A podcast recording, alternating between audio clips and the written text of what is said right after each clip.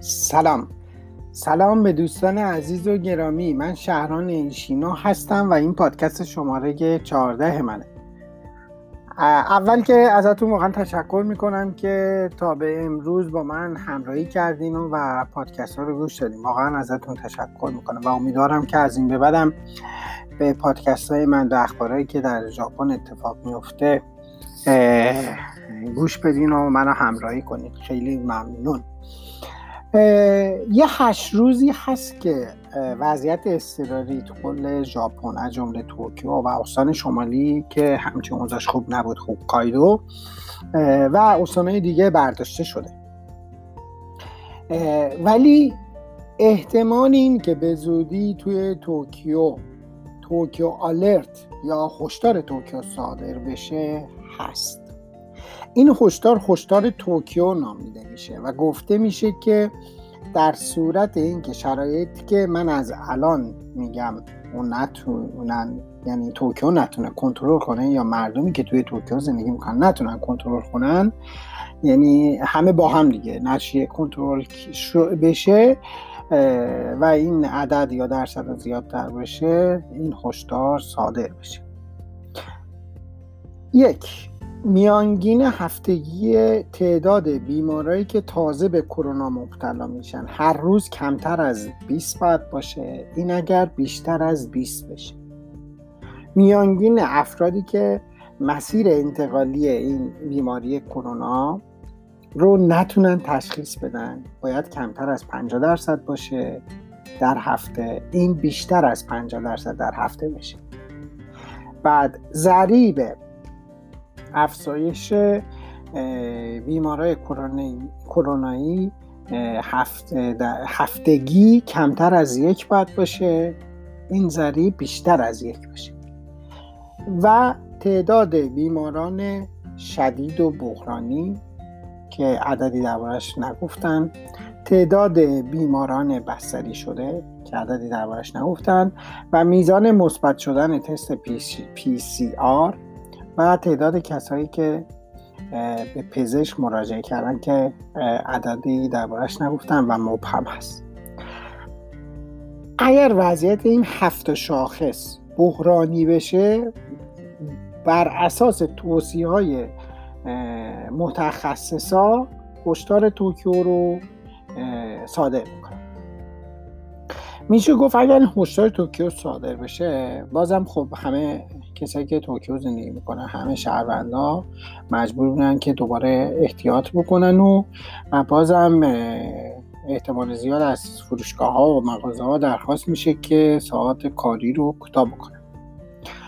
توکیو بعد از برداشته شدن وضعیت اضطراری یه نقشه به نام نقشه راه حالا یا میشه ساده تر گفت نقشه عمل کرد درست کردش. من این اینجوری بس خودم ترجمه می‌کنم. یا همون رود مپ او در سه مرحله یک تا مرحله سه درست کرد و اعلام کرد. امروز در تاریخ دو جوان ما در مرحله دو هستیم. این به این معنیه که جاها و امکانات عمومی مثل موزه ها و کتابخونه ها حالا بعدش مدارس سالن های بدنسازی سینما تئاتر رستوران های معمولی که می معمولی هستن می‌تونن تا ساعت ده شب باز باشن. و رویداد یا ایونت حالا پارتی گرفتن مهمونی یا کنسرت باید کمتر از صد نفر باشه. اگر تو جای بسته باشه باید تو کمتر از 100 نفر باشه. اگر تو جای باز باشه می‌تونه کمتر از 200 نفر اون ایونت یا اون رویداد رو انجام این مرحله دو تازه دیروز اول جوان آغاز شده و خیلی از صاحب، صاحبکارا یا کارکنایی که مغازه کار کرد رستوران یا سالن‌های بدنسازی خیلی خوشحال بودن که سرانجام ما دیگه می‌تونیم شروع به کار کنیم. حالا باید ببینیم که واقعا چه اتفاقی میفته. اگر هشدار توکیو امروز یا فردا پس فردا صادر بشه همینجوری تو مرحله دو میمونن یا برمیگردن به مرحله سختتر یعنی مرحله یک.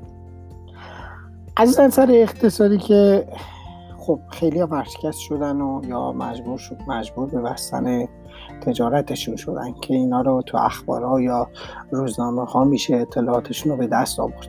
واقعا هم خیلی هم آدم غمگین میشه و خیلی متاسفه. به خاطر همینم هست که من فکر می‌کنم یه, جور، یه جورایی این شاخص ها مبهمه. یعنی به وضوح نگفته باشن. فکر می‌کنم توکیو در حد امکان یعنی در صورت امکان می‌خواد از هشدار توکیو خودداری کنه. ولی باید ببینیم که واقعا تو این چند روزه چه اتفاقی پیش میاد. من امروز فقط در مورد توکیو صحبت کردم. به خاطر اینکه توکیو هم از لحاظ اقتصادی هم از لحاظ سیاسی یا اجتماعی تو خود ژاپن خیلی استان مهمی هستش. و علاوه خب اقتصادی که برای خیلی از کشورها یعنی حالا شاید هم کل دنیا مهم باشه. به خاطر این گفتم که دوستانی که علاقه دارن وضعیت توکیو رو اطلاع داشته باشن یه صحبتی هم در مورد توکیو داشته باشیم.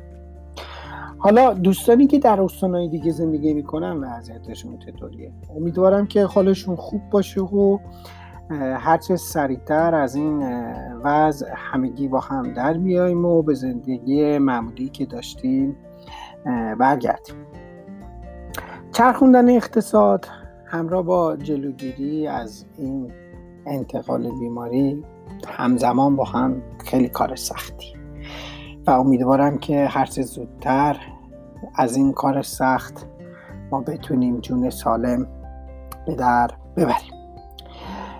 امیدوارم که روز خوبی رو پی کرده باشین و شب خوبی رو داشته باشین و دوستانی که در کشورهای دیگه این پادکست منو گوش می‌کنن اگر صبح هستن که امیدوارم روز خوبی رو آغاز کرده باشین.